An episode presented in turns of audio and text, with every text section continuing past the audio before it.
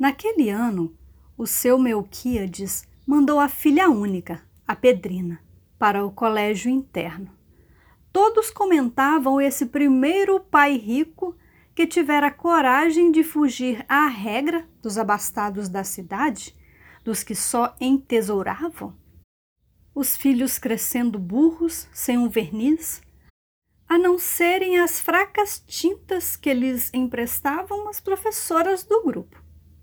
Os meninos do Fagundes, dono de uma das maiores lojas e mercearias, iam ficando taludos. Terminavam o curso primário, o pai, ao invés de despachá-los para o ginásio na capital, punha-os a medir fazenda, a pesar manteiga e pirarucu. Papai com isso se revoltava. Um crime. Vivia pedindo a Deus, além de vida e saúde, um milagre que ele permitisse um dia mandar-nos estudar em Belém, ao menos o secundário. Escola normal, principalmente, o seu sonho, ver as filhas professoras, todas três. Pois o seu Melquíades, que não era dono de loja, mas um dos maiores plantadores de tabaco da região, quando se deu fé, embarcou a filha para o Santo Amaro. O Santo Amaro comentavam as comadres, os olhos esbugalhados. Um despesão. O melhor colégio, o mais caro de Belém. Só o enxoval, ajuntava outra. Dona Laura me disse que é tudo de meia dúzias. Vinte e quatro calças, vinte e quatro pares de meias, vinte e quatro combinações. Tudo de muito. Até pente fino pedem. A neném feitosa se espantava. Pente fino, gente, um colégio daqueles? Vai ver que pedem até capitão. Credo, isso não se usa em Belém. Lá é tudo encanado. Costureiras foram mobilizadas, bem três, para aprontar num mês o enxoval da Pedrina. Menina magra, entanguida, ar doce e até bonitinha, não fosse o raquitismo e um começo de corcunda. Mal entrou janeiro, se foi carregada de malas, mas o pai só voltaria fim do ano, pelas férias grandes. Papai, com a ida da filha do Melquíades para o internato, mais se entusiasmou. Daí por diante, eu o surpreenderia Quantas vezes, recostado na cadeira austríaca da sala de jantar, olhos postos longe, matutando um jeito de me mandar também para o colégio. Na casa grande, os aposentos maiores, embora dormindo em quarto junto ao deles, não mais ouvia conversa à noite. Percebia-lhes os cochichos, mas não dava para entender. Porém, nos dias que se seguiram à ida de Pedrina para o Santo Amaro, poderia jurar que o assunto que os mantinha acordados até tarde eram meus estudos em Belém. Não só papai se inflamou com a ideia, outros também aspiravam seguir o exemplo do plantador de tabaco. Curioso, não eram precisamente os ricos que, à imitação do Malquíades, queriam ver os filhos estudando na capital. Seu Fortunato, que bens possuía além da honradez e dos modestos vencimentos de funcionário dos Correios. O pai da Rosa, seu Martins, com a lojinha não muito sortida que dava para viverem com desafogo, mas bem longe de se comparar à do Fagundes, dos Loureiros, reis do comércio dali. Porém, Exemplo maior foi do Tobias Fogueteiro. Esse sim deixou a cidade pasmada quando, no ano seguinte, embarcou para o um internato com enxoval completo, a filha mais velha, a Cecília. Que não era assim, novinha. Terminara o primário há bem três anos, moça feita. De fita de filha de Maria ao pescoço. Arrojo do Tobias acabou de botar o papai doido.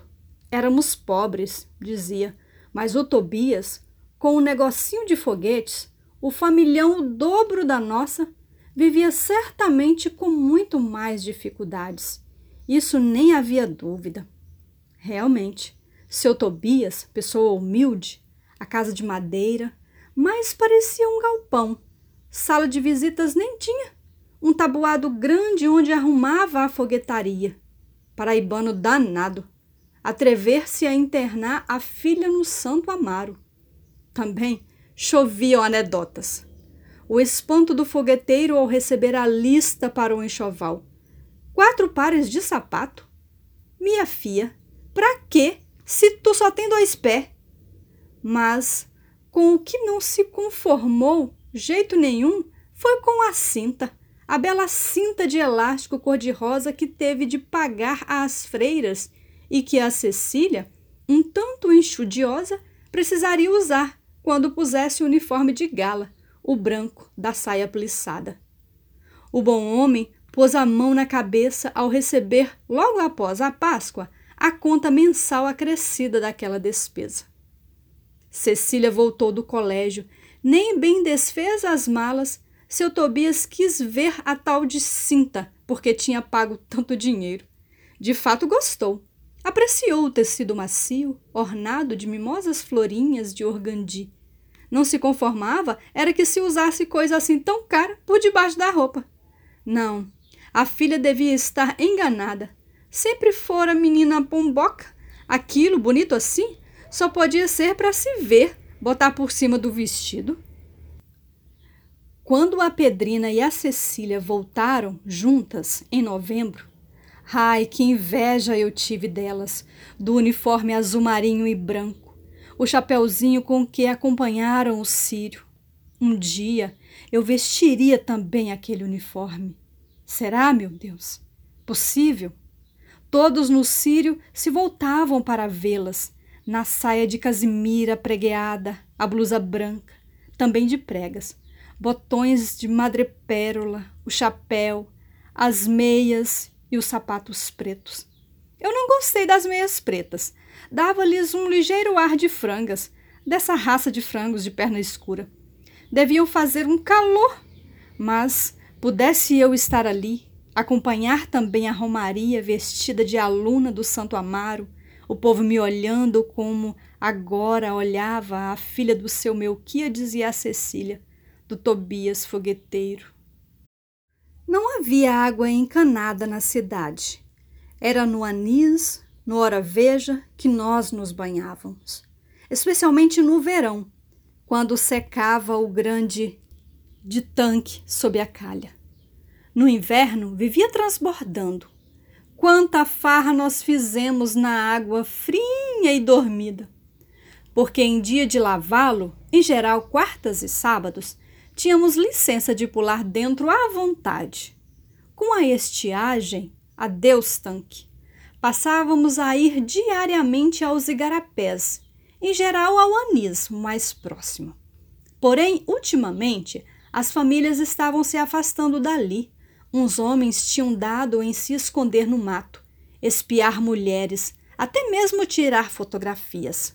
Mamãe horrorizava-se não dissera sempre que aquilo era uma Sodoma?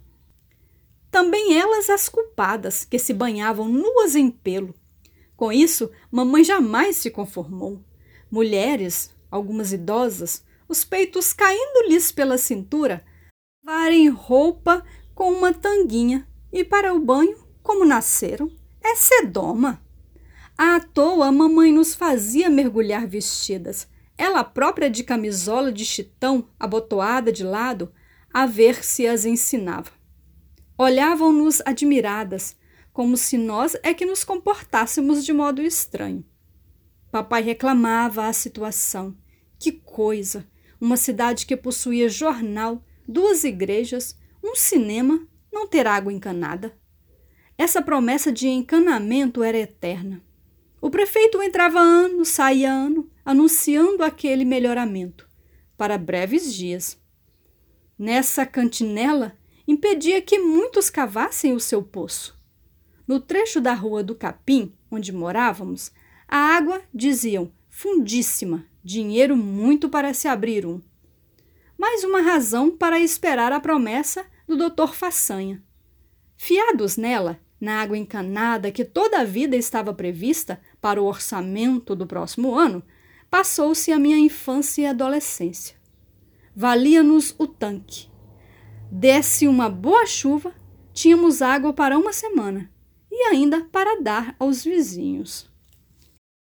Uma tarde, brincávamos de quatro cantos, quando vimos, descendo a rua, aquela moça, que nem uma princesa, tudo nela diferente das outras, nem digo das modestas e acanhadas do bairro, mas das ricas e elegantes da cidade.